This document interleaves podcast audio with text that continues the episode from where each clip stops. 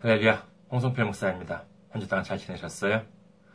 지난주에도 선교 후원금으로 섬겨주신 귀한 손길이 있었습니다.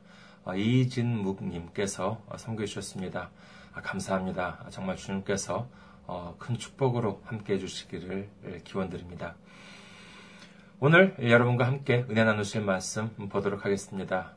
함께 은혜 나누실 말씀 고린도후서 3장 3절 말씀입니다. 고린도후서 3장 3절 말씀 제가 읽어드리겠습니다. 너희는 우리로 말미암아 나타난 그리스도의 편지니 이는 먹으로 쓴 것이 아니요 오직 살아계신 하나님의 영으로 쓴 것이며 또 돌판에 쓴 것이 아니요 오직 육의 마음판에 쓴 것이라. 아멘. 할렐루야. 하나님 사랑하시면 아멘 하시기 바랍니다. 아멘. 오늘 저는 여러분과 함께 편지로서의 사명이라는 제목으로 은혜를 나누고자 합니다. 오늘 본문은요, 고린도후서에 적힌 글입니다. 고린도후서라고 하는 것은요, 1장 1절에서 보여주는 것처럼 이 아가야 지방과 그다음에 그 당시 아가야 지방의 수도인 고린도에 있는 모든 성도들에게 보내는 바울의 서신입니다. 이와 같이 이해하는 것은요, 신학적인 지식으로는 가치가 있습니다. 그러나 단지 성경을 그렇게만 받아들이는 것은요, 신학적으로는 가치가 있을지 모르겠지만 신앙적으로는 부족함이 있다고 할 수 있겠습니다. 특히 교회에 오래 다니고 성경에 대해서 많이 아는 분들 중에는요, 이렇게 이해하고 많은 그런 분들이 계십니다. 예를 들어서 창세기, 출애굽기, 레위기, 민수기, 신명기는요, 예를 들어서 고대 이스라엘의 전설과 규범들이다. 틀렸어요? 맞는 말입니다. 여호수아, 사사기, 룻기, 사무엘상하, 열왕기상하, 역대상하, 에스라, 느헤미야, 에스더는 이스라엘의 역사서다. 이것도 틀린 말은 아니죠. 룻기, 시편, 잠언, 전도서, 아가라고 하는 것은 다윗과 솔로몬 등이 지은 노래다. 이사야, 에레미야, 에가, 에스겔, 다니엘, 호세야, 요엘, 아모스, 오바댜, 요나, 미가, 나훔, 하바쿡, 스바냐, 학계, 스가리야, 말라기라고 하는 것은 고대 이스라엘이나 유다 선지자들의 일본 환상이다. 신약은 또 어떻습니까? 마태마가 누가 요한이라고 하는 것은 요한복음서라고 하는 것은 예수님이 하신 행적을 적어놓은 기록들이고 사도행전은 예수님께서 승천하신 후에 일어난 일들을 기록한 역사서다. 로마서, 고린도 전후서, 갈라디아서, 에베소서, 빌립보서, 골로새서, 데살로니가 전후서, 디모데 전후서, 디도서, 빌레몬서 등은 바울이 각 교회 또는 개인한테 보낸 편지다. 야고보서, 베드로 전후서, 요한 1, 2, 3서, 유다서, 히브리서 등은 그 외의 제자들이 각 교회에 보낸 그와 같은 서신들이다. 마지막으로 요한계시록은 어떻습니까? 사도 요한이 반모섬에 유배되어 있을 때 하나님께서 보여주신 환상을 적어놓은 것이다. 이와 같은 성경에 대한 지식을 가지고 있다고 한다면 이를 두고 완전히 틀렸다고는 할 수는 없습니다. 맞는 말입니다. 그렇지만은요, 성경을 단지 이렇게만 이해한다는 것은 성경은 그야말로 이 세상적인 지식, 세상적인 학문을 이해하는 방식으로 하나님을 이해하려는 것이나 마찬가지라고 한다는 것입니다. 디모데 후서 3장 16절에는요, 다음과 같이 기록합니다. 모든 성경은 하나님의 감동으로 된 것으로 교훈과 책망과 바르게 함과 의로 교육하기에 유익하니. 성경은 모두 직접적으로는 하나님, 사람에 의해서 기록된 것입니다. 그렇지만 이는 단지 사람의 생각이나 판단으로 적힌 세상에 있는 책이 아니라 모두 하나님의 생각이요, 하나님의 말씀이라고 우리는 받아들여야 하는 것입니다. 그리고 그것만이 아니라 성경은 바로 누구를 위해서요? 우리를 위해서, 바로 나를 위해서 쓰여진 책이라고 믿으시는 우리 모두가 되시기를 주님의 이름으로 축원합니다. 예전에 보면은요, 많이 배웠다는 사람이 이렇게 적어놓은 것을 본 적이 있습니다. 예를 들어서요, 여호수아서 보면은요, 이스라엘 민족이 가나안 땅을 점령합니다. 그런데 성경대로라고 한다면은, 가나안 사람들도 하나님의 피조물 아니냐? 그런데 그렇게 무참하게 사람들을 죽인다는 것은 어떻게 하나님의 이것이 하나님의 뜻이라고 할 수 있겠느냐? 이렇게 트집을 잡는 분들이 계셨습니다. 그러니까 이렇게 말을 하는 사람들의 저의가 무엇입니까? 그렇기 때문에 이 성경이라고 하는 것은 앞뒤가 맞지 않는다라고 말하고 싶은 거 아니겠습니까? 그게 사실입니까? 아니에요. 그렇지가 않습니다. 그렇다면 왜 성경에는요, 그 외에도 그렇게 많은 사람들이 죽어야만 했습니까? 어디 그뿐입니까? 왜 예수님께서는 그렇게 채찍을 맞으시고 사람들에게 모욕을 받으면서 세상에서 가장 비참한 모습으로 죽으셔야 했습니까? 그것은 바로 다름 아닌 나 하나를 살리시기 위해서, 이 죄 속에서 허덕이는 나 하나를 구원하시기 위해서 그러셨던 것입니다.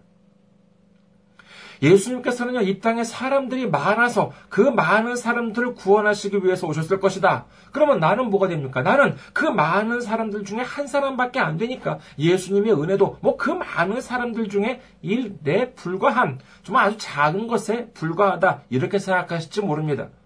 하지만 성경은 어떻게 말씀하십니까? 마태복음 10장 30절 보면은요, 너희에게는 머리털까지 다 세신 바 되었나니. 이는요, 하나님의 능력이 위대하다는 표현이 아닙니다. 하나님이 말이야, 마음만 먹으면 너희들의 머리카락까지도 세실 수 있는 능력이 있다, 이러는 것이 아니라 이미 하나님께서는 너희 머리카락 수까지도 세셨다라고 한다는 것입니다. 그만큼 이미 우리를 자세히 알고 계시다는 것입니다. 그만큼 우리를 세심하게 살피고 계시다는 것입니다. 이것이 얼마나 크고 놀라운 은혜입니까? 이것이 얼마나 큰 하나님의 사랑입니까? 그리고 또한 우리는 기억해야 합니다. 성경은 위인전이 아닙니다. 어떤 한두 사람의 이름을 높이기 위해서 적힌 책이 아닙니다. 성경에는요, 수많은 사람들이 희생당하고, 수많은 사람들이 실수를 하고, 수많은 사람들이 고생을 한 이야기들로 가득 차 있습니다. 하지만 그 이유는 무엇이냐? 단 하나입니다. 뭐냐? 어떻게 해서든 나 한 사람 좀 구원해 보시려고, 나 한 사람 좀 살려보려고 그와 같은 기록이 있는 줄 믿으시기를 주님의 이름으로 축원합니다. 예수님께서는 이 땅에 많은 사람들이 있어서가 아니라 이 땅에 나 혼자 살았다라 한다 하더라도 나를 구원해 주시기 위해서 기쁜 마음으로 이 땅에 오셔서 십자가에 달리셨을 것입니다. 그것이 바로 하나님의 사랑이요, 그것이 바로 우리 주님의 진정한 사랑인 것입니다. 예수님께서 이 땅에 오신 것도 나를 위해서 오신 것이요, 예수님께서 채찍을 맞으신 것도 나를 위해 맞으신 것이요, 예수님께서 십자가 달리신 것도 나를 위해 달리신 것이요, 예수님께서 죽으신 것도 나를 위해서 죽으신 것이요, 예수님께서 부활하신 것도 나를 위해서 부활하신 것입니다. 예수님께서 승천하신 것도, 예수님께서 성령을 부어주신 것도 나를 위해서 부어주신 것이요, 장차 오실 예수님도 바로 나를 위해서 오실 것이라고 하는 사실을 믿으시는 여러분 되시기를 주님의 이름으로 축원합니다. 그렇기 때문에 오늘 이 본문 말씀도 단지 2000년 전에 바울이라고 하는 사람이 아가야와 고린도의 지방에 사는 성도들한테 보낸 편지일 뿐이고, 이런 나와 아무런 상관이 없는 말이다 라고 이해하는 것이 아니라, 2000년 전에 나는 물론이거니와 정말 내 부모님의 부모님도 태어나시기 훨씬 전에 주님께서는 나에게 이미 쓰신, 나 보라고 쓰신 말씀, 그리고 오늘 나에게 주신 말씀으로 받아들여야만 하는 것입니다. 그런 의미에서 오늘 본문 말씀을 다시 한번 보도록 하겠습니다. 고린도후서 3장 3절 말씀이죠. 너희는 우리로 말미암아 나타난 그리스도의 편지니 이는 먹으로 쓴 것이 아니요 오직 살아계신 하나님의 영으로 쓴 것이며, 또 돌판에 쓴 것이 아니요 오직 육의 마음판에 쓴 것이라. 이 말씀에 의하면요, 너희는 그리스도의 편지다라고 한다는 것입니다. 이는 그리스도의 편지라고 한다는 것이요, 그리스도가 갖고 있는 편지라고 하는 것이 아니라 그리스도가 쓰신 편지라고 하는 뜻이지요. 그것도 그냥 쓰신 편지가 아니라 하나님의 영으로 우리 마음판에 쓰신 편지라고 말씀하십니다. 성경이 우리에게 편지라고 하신다면, 그렇다면 우리가 편지로서 감당해야 할 사명이 있어야 한다는 것인데, 이것이 무엇인지를 알아야만 하겠지요. 그런데 이에 대한 이해를 위해서, 그렇다면 과연 이 편지란 무엇인가라고 하는 것부터 살펴보고자 합니다. 첫째로, 편지라고 하는 것은 어떤 특징이 있습니까?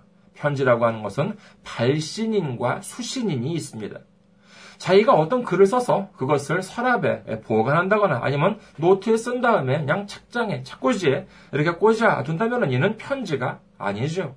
그렇죠. 편지를 쓰는 목적은 나를 위한 것이 아닌 보내기 위해서 쓰는 것입니다. 그러니까 편지는 반드시 이 보내는 사람과 받아보는 사람, 즉 발신인과 그 다음에 수신인이 있습니다. 둘째로, 편지를 보낼 때는요, 공짜로 보내주진 않습니다. 내가 종이에 글을 쓰고 나 혼자서 보관한다고 하면 비용은 전혀 들지 않습니다만 우편으로 보내기 위해서는 아무리 얇은 정말 엽서 한 장이라 한다 하더라도 돈을 지불해야지만 이것을 배송해 주지요. 현재는요, 편지를 보내는 사람, 즉 발신인이 반드시 비용을 지불해야지만 한다는 그와 같은 특징이 있습니다. 세 번째로 이 편지의 특징을 보자면요, 반드시 그 내용이 있어야 합니다. 편지의 가치가 무엇이겠습니까? 그것은 바로 그 내용이 있습니다. 아무리 화려한 사진과 두꺼운 내용이 있다 하더라도 거기에 담긴 내용이 없으면은 정말 이를 눈여겨볼 사람이 어디 있겠습니까? 무슨 신문지 광고, 아니면 무슨 카탈로그, 이와 같은 아주 두꺼운, 정말 화려하게 장식된 그런 것이 있다 하더라도 그것이 나와 아무런 상관이 없다라고 한다면 아무도 그것을 눈여겨볼 사람이 없겠지요. 그 편지에 가치가 있는지 없는지라고 하는 것은 바로 그 편지 속에 담긴 내용에 달려있다고 할 수 있을 것입니다. 이와 같은 세 가지 편지의 특징으로 미루어 볼 때 자, 우리가 편지라고 한다면 우리가 누구의 편지예요? 그렇죠. 그리스도의 편지, 예수님께서 쓰신 편지라고 한다면요. 자, 우선 첫 번째, 발신인과 수신인에 대해서 알아보겠습니다. 자, 그러면 발신인은 누가 되겠습니까? 오늘 본문 보면은요, 우리를 가리켜서 그리스도가 쓰신 편지라고 말씀하셨으니 우리를 보내시는 분이 다름 아닌 예수님 자신이다라고 하는 점은 의심의 여지가 없습니다. 그렇다면요, 우리의 편지를 받는 사람들은 누가 되겠습니까? 마가복음 16장 15절을 봅니다. 또 이르시되 너희는 온 천하에 다니며 만민에게 복음을 전파하라. 주님의 편지를 받는 사람들은요, 바로 온 천하에 있는 만민들이라고 한다는 것입니다. 그래서 누구입니까? 바로 내 주위에 있는 사람들인 것입니다. 아직 예수님을 모르거나 아니면 알긴 알지만은 구주로 영접하지 않은 사람들, 또는 예전에 믿음이 있었지만은 지금은 믿음을 잃어버리거나 잃어버릴 위기에 있는 사람들을 말하는 것입니다. 그리고 우리가 있는 곳, 이곳이 바로 천하이고 우리 곁에 있는 그와 같은 사람들이 바로 만민인 것입니다. 편지의 발신인 되신 주님께서는요, 그 만민이라고 하는 그 이웃이라고 하는 수신인에게 나라고 하는 편지를 보내시기를 원하고 계신 것입니다. 믿으시면 아멘하시기 바랍니다. 그리고 두 번째 특징인 비용에 대해서 살펴보도록 하겠습니다. 자, 그렇다면 주님께서는요, 이 나라고 하는 편지를 보내시기 위해서 비용을 지불하셨습니까? 예, 비용을 지불하셨습니다. 지금 우리가 하루하루 살아가는 이유가 무엇입니까? 예를 들어서요, 우리가 회사원인 경우를 한번 생각해 보도록 하겠습니다. 그 회사에서 근무하는 직원이라고 한다면요, 매월 정해진 날짜에 월급이 지급됩니다. 감사하죠, 그렇죠? 그 이유, 즉 정해진 월급날에 월급이 나오는 이유는요, 그냥 어쩌다가 우연히 나오는 것이 아닙니다. 그 이유는 그 사람이 그 회사에 고용이 되어 있기 때문인 것이죠. 그러니까 그 회사가 그 사람을 고용하고 그 사람에게 월급을 주기 때문에 그 사람이 월급을 받을 수 있는 것입니다. 이건 너무나 당연한 것이죠. 그런데 그 월급 받는 사람들 중에는요, 그럼 다 모두가 다 열심히 일하느냐? 물론 열심히 일하는 사람도 있지만은요, 열심히 안 하는, 일을 안 하는 사람도 있습니다. 그런데 월급이 나와요. 왜 나옵니까? 그것은 지금은 비록 뚜렷한 성과가 안 나오고 있긴 하지만은 언젠가는 회사에 도움이 될 만한 일을 할 것이다. 언젠가는 회사에 기여를 할 만한 인재가 되어줄 것이다. 라고 하는 기대가 있기 때문인 것입니다. 예를 들어서 신입사원 같은 경우는 그렇죠. 신입사원이 맨 처음에 회사에 들어갔습니다. 그럼 계약을 따오겠어요. 뭘 하겠습니까? 그렇지만 월급은 꼬박꼬박 나옵니다. 그 이유는 뭐냐? 이 기대가 있기 때문인 것입니다. 지금은 아직까지 아무런 일도 못하지만은, 조금 있으면은 정말 우리 회사에 정말 큰 인재가 줄 것이다라고 하는 기대가 있기 때문에 월급이 나오는 것이죠. 생각해 보십시오. 지금 열심히 일하지도 않습니다. 그리고 회사에서 기대도 하지 않는다고 한다면은 그 사람을 왜 비싼 돈을 주어가면서 고용을 하겠습니까? 제가 예전에 학교를 졸업하고 직장, 이제 신입사원으로 직장 생활을 할 때를 보면은요, 제 상사가 항상 했던 말이 있습니다. 그 뭐냐면은요, 회사원이라고 한다면 자고로 반드시 자신의 인건비에 대해서 생각해야 한다라고 하는 것입니다. 이 인건비라고 한다는 것은 월급이 아닙니다. 그럼 꼭 혼돈하시는 분이 계신데 이건 분명히 다릅니다. 그 사람이 그 회사에서 근무하기 위해서는 어떤 것이 필요합니까? 일단 기본적으로 책상과 의자, 그리고 컴퓨터는 기본이겠죠. 그리고 볼펜, 사인펜, 각종 문구류, 프린터, 종이값, 잉크값, 교통비, 그리고 어디 그뿐입니까? 그 사람이 회사에서 근무하려면은요, 그 회사 임대료에서 그 사람이 차지하고 있는 면적이 있을 것입니다. 그리고 전기세, 냉난방비도 듭니다. 이것도 역시 인건비에 포함되어야 하죠. 이렇게 따진다면은요, 직원 한 사람을 고용하기 위해서 드는 비용은요, 대략 그 월급의 3배가 든다고 합니다. 그러니까 예를 들어서 월급 300만 원을 받는 그와 같은 직원을 하나 고용하기 위해서는 그 월급을 포함해서 총 대략 한 900만 원 정도의 인건비가 된다는 것입니다. 이를 뒤집어서 말하자면요, 그 직원이 회사에서 한 달에 900만 원어치의 일을 해야지만 본전이라고 한다는 것이니까 자신의 월급의 3배 이상의 일을 하는 직원이야말로 사실 실질적으로 그 회사에 도움이 되는 인재라고 할 수 있는 것입니다. 그렇기 때문에 유능한 직원은 항상 내가 하는 일이 어느 정도 회사에 기여하고 있는지를 생각하는 반면에 유능하지 못한 직원은 어떠냐라고 하면은 내가 회사에 어느 정도 기여하는지, 어느 정도의 일을 하는지라고 한다는 걸 생각하지 않고 그저 맨날 월급만 적다고 불평, 불만만 하고 있는 것입니다. 우리도 마찬가지입니다. 우리가 하루를 살아가고 있는 이유, 이것은 어쩌다 우연히 살아가고 있는 것이 아닙니다. 우리는 당장이라도, 지금 이 순간이라도 죄악 때문에 지옥으로 떨어진다 하더라도 아무런 소리 못할 처지에 있었음에도 불구하고 이 주님의 십자가의 보혈의 능력으로 말미암아, 정말 주님의 십자가의 은혜로 말미암아 살아간다는 사실을 우리는 알아야 하는 것입니다.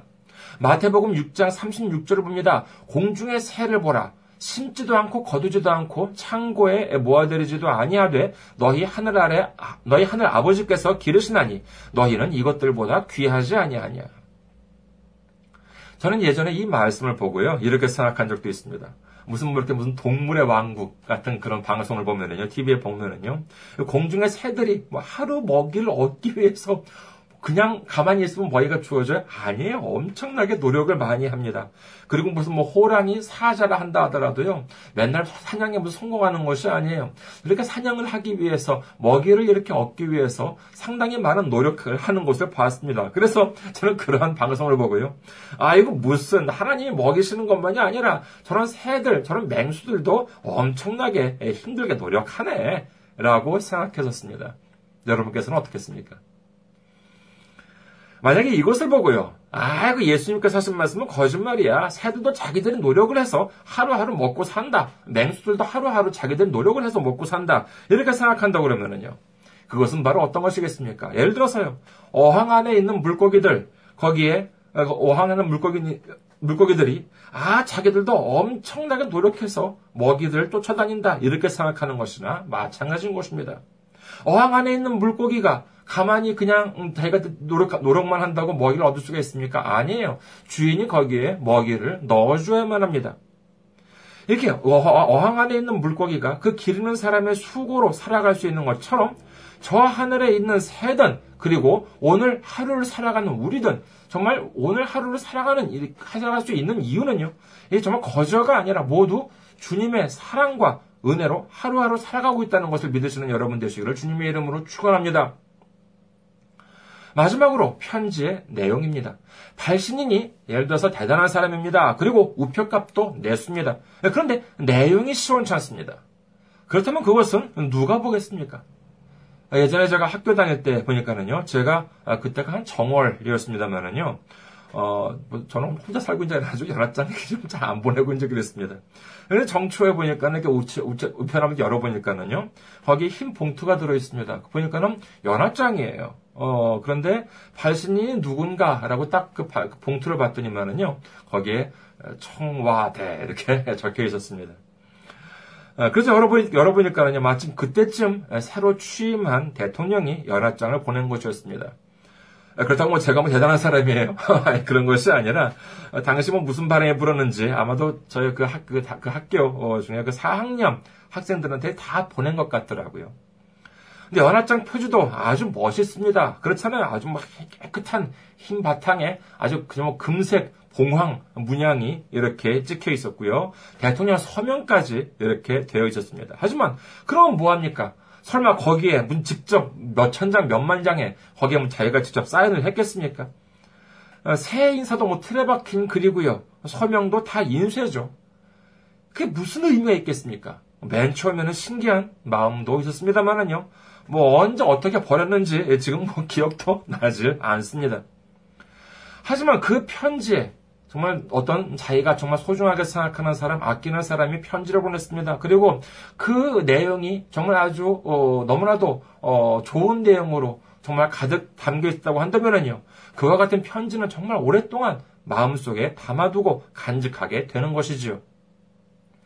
그렇다면 우리는 어떤 내용을 담아서 어떤 내용을 전해야 할까요? 지난 주일은요, 일본 중의원, 국회의원 선거날이었습니다. 그 전날까지, 토요일까지는요, 후보들이 자신의 선거구를 돌아다니면서 자신을 찍어달라! 이렇게 호소를 하고 그랬겠지요. 그리고 당직자들은 자신의 선거구 지역구만이 아니라 일본 전국을 돌아다니면서 자신의 주장을 말합니다. 저도 그런 모습을 보면은요, 나도 좀 정치를 좀 했다면 잘했을 것 같은데, 라고 하는 생각을 하기도 합니다. 물론 절대로 안 합니다, 저는. 정치 절대로 안 합니다. 그리고 뭐 생각이 그렇다는 것 뿐이지, 뭐 막상 해보면 그게 뭐 그렇게 쉬운 일이겠습니까?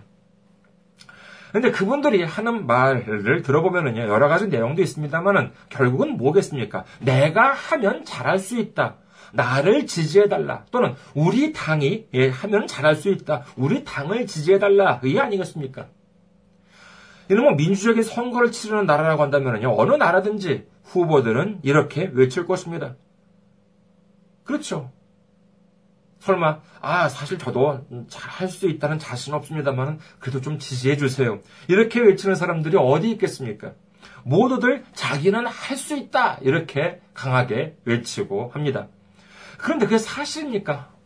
물론 본인들은 그렇게 믿고 있을지 모르지만은요. 정말로 잘할 수 있는 사람들은 아쉽게도 극히 한정적이라고 할 수 있겠습니다. 그렇다면 그 사람들은 못난 사람들입니까? 아니에요. 일본이나 한국에서요. 적어도 국회의원으로 출마를 해서 몇 번 당선된 적이 있는 사람들을 보면은요. 그래도 상당히 똑똑한 사람들입니다. 하지만 그렇다고 해도 선거 때 공약으로 내세운 것들을 다 지킬 수 있느냐, 다 잘할 수 있느냐, 그것은 불가능합니다. 이건 여당이나 야당이나 마찬가지입니다. 그리고 국회의원도 그렇고 대통령도 마찬가지입니다. 그것은 그 사람들이 못나서 그렇다기보다는요, 어디까지나 우리들은 사람이기 때문에 그런 것이지요. 그렇다면 예수님의 편지라고 하는 우리는 어떤 내용을 사람들에게, 만민들에게, 우리 이웃들에게 전해야 하겠습니까? 이렇게 물으면은요, 교회 좀 다녀본 분들은 어떻게 얘기해요?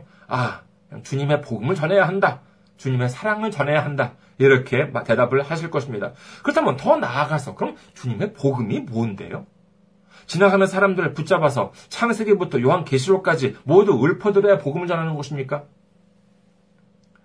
이 교회도 그렇고 세상도 그렇고요. 정말 너무나도 추상적인 말씀들을 하십니다. 나아가서 복음을 전하라는 것입니다. 순종을 하라고 한다는 것입니다. 주님이 주신 십자가를 짊어지라고 하십니다. 그런데 그게 구체적으로 어떤 것인지 설명해 주지 않아요. 그러면 무엇을 해야 할지 결국 모르고 끝나게 되는 것입니다. 정치인들은요. 거리에서 사람들을 만나는 자리에서 나는 할 수 있다라고 외칩니다. 그러나 우리가 외칠 내용은요. 단 하나입니다. 그것은 뭐냐? 나는 할 수 있다가 아닙니다. 예수님은 할 수 있다라고 하는 것입니다. 내 힘으로는 못합니다. 그러나 예수님은 할 수 있다. 예수님을 믿으면 할 수 있다. 예수님의 능력으로는 할 수 있다라고 한다는 것을 전해야 한다는 것입니다. 물론 그렇다고 모든 분들이 전도지를 들고 다니면서 전하는 것도 좋겠습니다만 그것만이 아니라 우리의 삶을 통해서 보여주어야 하는 것입니다. 생각해 보십시오. 평소에는요 전혀 콧배기도 보이지 않다가 선거 때만 나타나서 찍어달라고 하면 누가 찍어주겠습니까? 그것이 아니라 평소부터 열심히 그 지역을 위해서 국민을 위해서 일하는 모습을 보여주는 사람을 지지하게 되는 것이죠. 우리도 마찬가지입니다. 평소에는 세상적으로 살면서 주일에만 교회에서 거룩한 척 한다면서 아니면은 전도할 때만 예수 믿는 척을 한다면 누가 나를 보고 예수님을 믿고 싶어지겠습니까? 우리는 분명히 기억해야 합니다. 우리는 주님께서 쓰신 편지라고 성경은 말씀하십니다. 그렇다면은 우리가 편지로서 어떤 사명을 감당해야 하겠습니까? 그것은 바로 예수님은 할 수 있다라고 하는 복음을 전하는 것, 바로 그것이 우리의 사명이 되어야 하는 것입니다.